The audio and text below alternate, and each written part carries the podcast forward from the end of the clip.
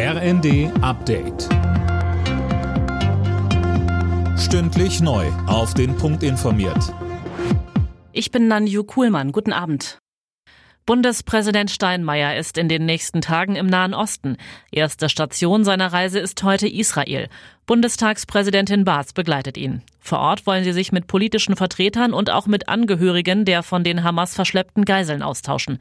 Steinmeier sagte vorab, ich bin unendlich froh, dass die Freilassungen erster Geiseln auch von deutschen Geiseln begonnen haben, darunter auch die beiden kleinen Mädchen, deren Vater noch vor wenigen Wochen voller Verzweiflung hier im Schloss Bellevue vor mir saß. Ich danke den Vermittlern, die daran mitgeholfen haben, und ich werde bei meinem Besuch in Katar darüber sprechen, wie der Verhandlungsweg jetzt weitergehen kann.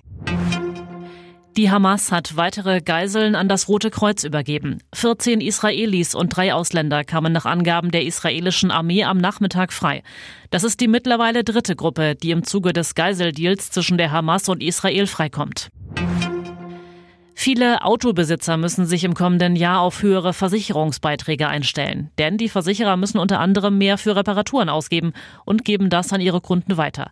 Wer wegen der gestiegenen Kosten seinen Versicherungsanbieter wechseln möchte, sollte sich beeilen, sagte uns Elke Weidenbach von der Verbraucherzentrale.